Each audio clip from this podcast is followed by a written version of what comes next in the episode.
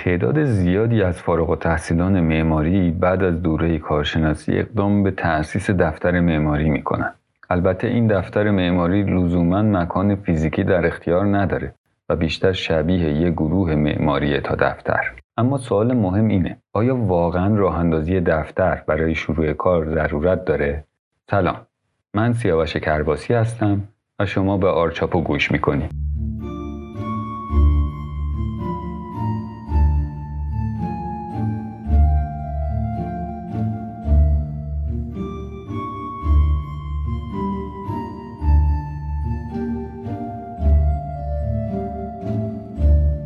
توی این قسمت کمی درباره بایدها و نبایدهای یه دفتر معماری براتون حرف می‌زنم. با اینکه معماری یه رشته گروهیه و از ابتدا دانشجوها کار کردن به صورت گروهی رو یاد می‌گیرن البته در ظاهر وگرنه واقعیت اینه که این کار رو باید یاد بگیرن ولی یاد نمی‌گیرن در این حال معمارها تمایل زیادی به خودنمایی و استقلال دارن و این مهمترین دلیلی هست که به نظر من باعث میشه اقدام به راه اندازی یه به اصطلاح دفتر معماری کنن. خب در نگاه اول ایرادی در این کار وجود نداره. حتی به نظر خیلی هم خوب و باحال میاد. و چقدر آدمی که این کار رو می‌کنه با جربوزه است. دمش گرم. اما این نگاه درستی نیست. فکر می‌کنید به چه دلیل؟ به جز استقلالی که گفتم باید دفتر خودتون رو داشته باشی. یه دفتر معماری از نظر شما چه جور جاییه؟ چه الزاماتی داره؟ چه دانشی برای اداره کردنش لازمه؟ نظر شخصی من اینه که تا چند سال بعد از فارغ و تحصیلی دفتر خودتون رو تأسیس نکنید اما نظر من چه اهمیتی داره توضیح میدم.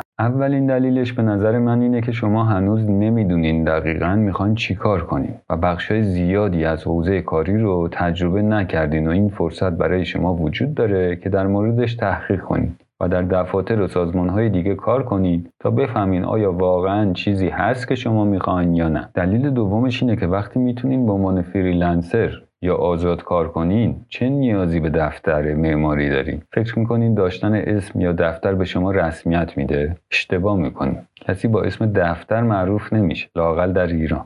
اسم چند تا دفتر معماری رو می‌تونین بگین این اسما رو از کجا یاد گرفتیم؟ من یکم در مورد فریلنسر کار کردن توضیح بدم. فریلنسر یا شخصی کاری نیاز به مکان به خصوصی نداره. نیاز به تجهیزات متناسب با خدمات و برنامه ریزی درست داره. فریلنسر می‌تونه از خونه اقدام به کار کردن کنه و کاملا با توجه به سلیقه شخصیش به کارهاش بپردازه. با توجه به مسئولیت های جانبی کمتری که نسبت به یه نفر کارمند در دفتر معماری داره یا کسی که خودش دفتر داره می‌تونه از اوقات خالیش به نحو بهتری استفاده کنه.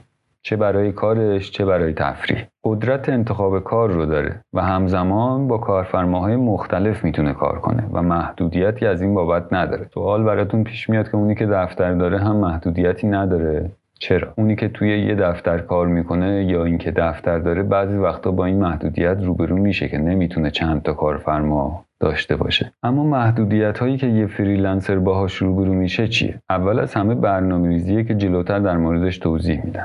دوم اینکه به دلیل غیر رسمی بودن همیشه باید از مسیر یه شرکت دیگه وارد بعضی از کارهای رسمی بشه. این مورد برای معماری می‌تونه خیلی پررنگ بشه. مخصوصا زمانی که در مورد پروژه های مقیاس بزرگ و دولتی حرف میزنیم البته ممکنه این سوال پیش بیاد. خب اونی که همچون پروژه ای داره کاری هم با یه فریلنسر نداره.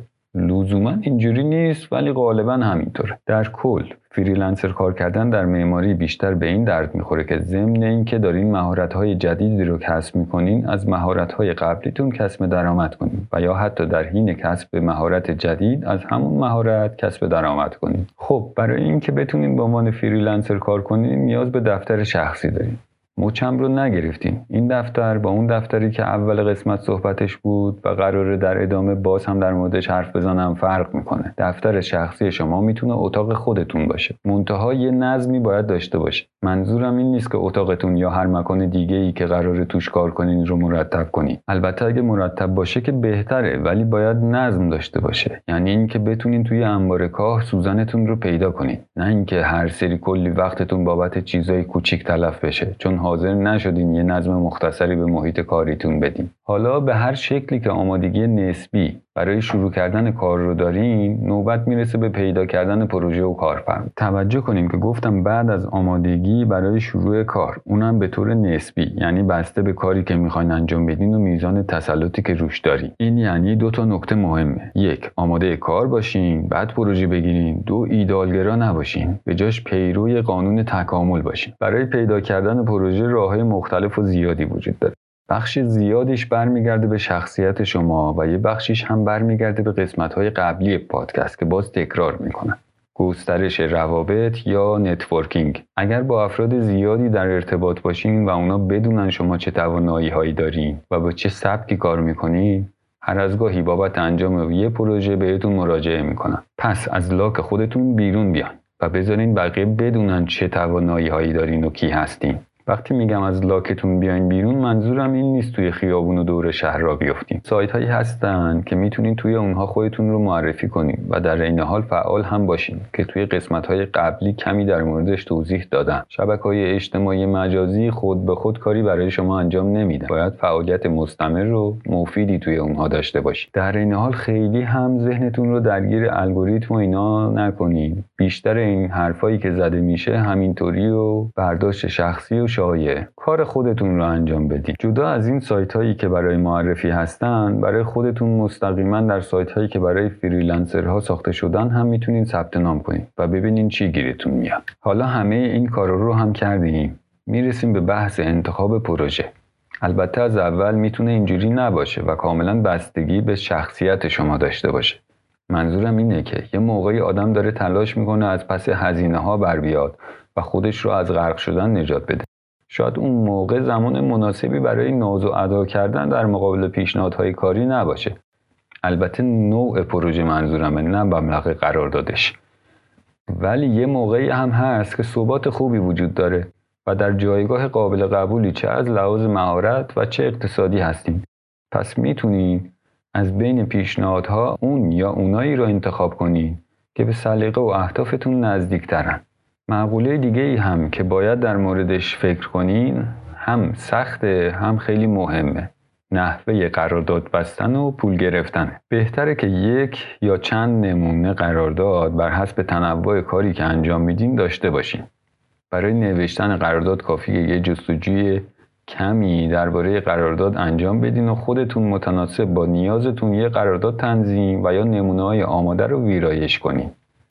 با توجه به خدمات مختلفی که ارائه میدیم هزینه رو هم تعیین کنیم. که زمان مذاکره با کارفرما به شک و تتپته نیافتیم. یه سری معیار مبنا برای قیمت گذاری وجود داره. مثلا معیاری به اسم نظام مهندسی برای قیمت گذاری طراحی که البته از نظر من معیار بسیار بدیه. مبالغی که نظام مهندسی در نظر گرفته واقعا پایین هستند و ارزش خدمات رو پایین میارن. توضیحشون اینه که مردم بیشتری اینجوری از خدمات استفاده می‌کنن که اشتباهه و الان جای بحثش نیست. از طرفی باز می‌تونین از سایت های خدماتی حوزه کاری خودتون به یه سری معیار قیمت گذاری برسین. راه دیگهش محاسبه زمان و میزان انرژی که برای کار می‌ذارین و محاسبه بر اساس حداقل حقوق در ماه و اینکه چند تا پروژه می‌تونین در ماه انجام بدین. باید حواستون باشه که قیمت های پرت چه خیلی پایین چه خیلی بالا ندین البته بسته به تجربه و مهارت شما این قیمت گذاری ها در یه بازه جابجا میشه. و از طرفی هم یه دفعه تصمیم نگیرین چون شما نمی‌تونین چهار تا پروژه در ماه بگیرین همه مخارجتون رو از یه کارفرما بگیرین. کارفرما زیر بار همچین هزینه ای نمیره و خیلی راحت میره سراغ نفر بعدی یا اینکه شما باید با سختی قیمت خودتون رو تا جایی که راضی بشه پایین بیارید در نظر داشته باشین با اینکه مرسومه و زیاد گفته میشه ولی تخفیف در این حوزه کاری معنایی نداره. هرچند واقعا ما ایرانیا عادت کردیم. بابت همه چیز بگیم تخفیف نمیدیم.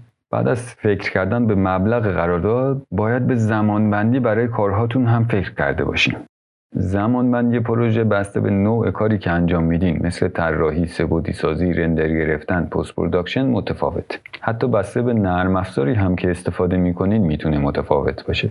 این رو هم همینجا بگم. فریلنسر بودن فقط به معنی کار نرم افزاری نیست. شما می‌تونین مدرس فریلنسر باشین می‌تونین پژوهشگر باشین مترجم باشین و مواردی از این قبیل. من چون درک کارهای معمول معماری آسون تره کارهای نرم افزاری رو مثال می‌زنم. پس باید متناسب با کاری که انجام میدین و احیانا تعداد پروژه‌ای که دستتونه و باید انجام بدین و متناسب با تاریخ‌های تحویل دیگتون زمانبندی مناسبی به کارفرما ارائه بدین. خیلی وقتا مراجعه کننده ها عجله دارن. یه اساسنامه برای خودتون داشته باشین که چطور با این نوع کارفرماها و پروژه ها کار کنید معماریا به بیخوابی عادت دارن. اما این عادت خوبی نیست و در گذر زمان کمرنگ و کمرنگتر میشه. بعدش هم اینکه از یه زمانی به بعد نمی‌تونین خودتون رو سر یه پروژه بکشید و سه چهار روزی توی تخت باشین.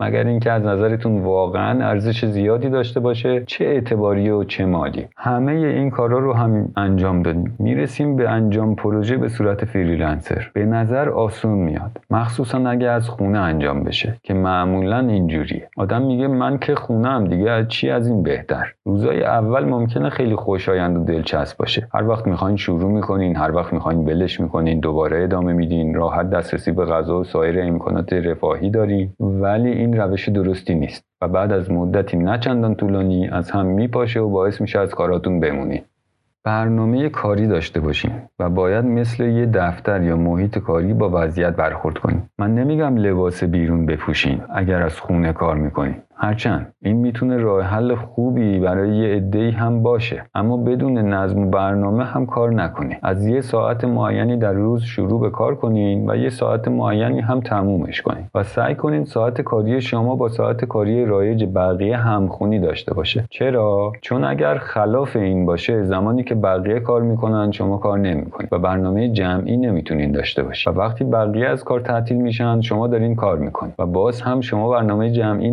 اینکه در اون برنامه ها هم شرکت می‌کنید و مرتب از کاراتون عقب میفتین و کم کم به عنوان آدمی بدقول شناخته میشین. در عین حال که توی خونه دسترسی راحتی به خیلی از وسایل رفاهی رو دارین ولی برای خودتون در زمان کار کردن محدودیت تعریف کنید چون مثلا خوردن پفک در حین کار کردن با کامپیوتر و کاغذ باعث میشه همه دم و دستگاهتون به گند کشیده بشه و یا زمان زیادی رو به واسطه خوردن پفک در زمان کار کردن از دست بدی برعکسش هم لازمه. یعنی وقتی بازه زمانی کاریتون تموم شد تا جایی که امکان داره کار و فعالیت های مرتبط با اون رو کنار بذاری گاهی پیش میاد که چند روز از خونه بیرون نمیریم و اگر بین استراحت و کارتون زمانهای جداگونه قرار ندین از لحاظ فکری و روحی افت می‌کنید اگر از خونه کار می‌کنین سعی کنین که مکانهای جداگونه ای برای کار و استراحت داشته باشین. اینجوری توضیح بدم براتون که مثلا توی تخت کار نکنین.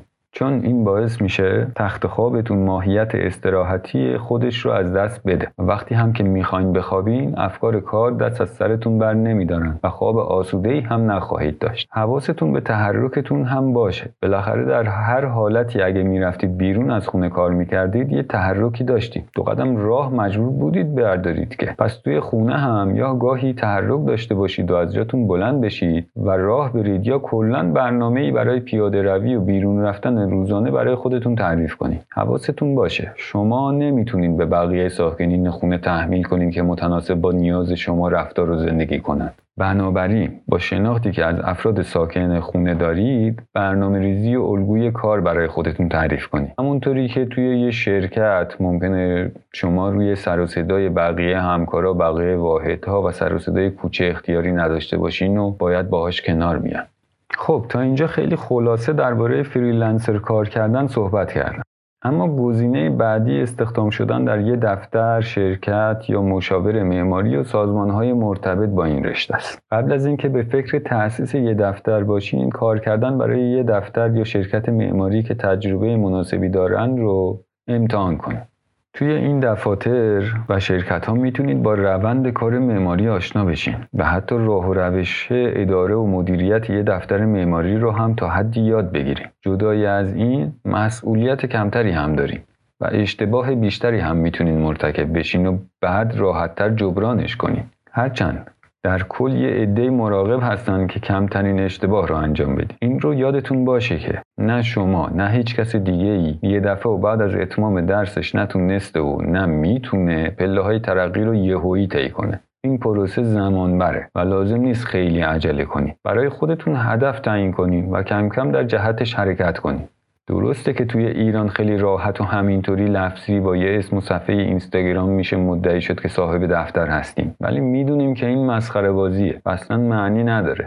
وقتی نه روند ثبت شرکت رو می‌دونین نه قوانین بیمه و مالیاتی رو نه می‌دونین چطوری باید کارفرما پیدا کرد و پروژه گرفت نه می‌دونین چطوری باید در مناقصه شرکت کرد نه درجه بندی مشاوره رو می‌دونی نه با مهندسین سایر رشته های عمران و مکانیک و برق ارتباط دارین و نمی‌دونین اونا چطوری کار می‌کنن؟ چه دفتری؟ چه شرکتی؟ چه کشکی آخه؟ وقتی ایده مشخصی برای استخدام نیرو ندارید و حتی نمی‌دونین چطوری باید درخواست جذب نیرو داد چطور باید مصاحبه کاری گرفت و بر چه اساسی افراد رو انتخاب کرد برای چی می‌خواین دفتر تأسیس کنید؟ فکر می‌کنین با این کار پول بیشتری به جیب می‌زنیم. اینطور نیست. چون ابتدای کار مجبور میشین به همین دلیل هایی که گفتم بخش عمده ای از کار رو خودتون انجام بدین و میزان انرژی و زمانی که برای کار می‌ذارید با مبلغی که دریافت می‌کنین همخونی نداره. همه اینها اضافه بر مسائلی بود که برای فریلنسر کار کردن لازم بود در نظر بگیریم.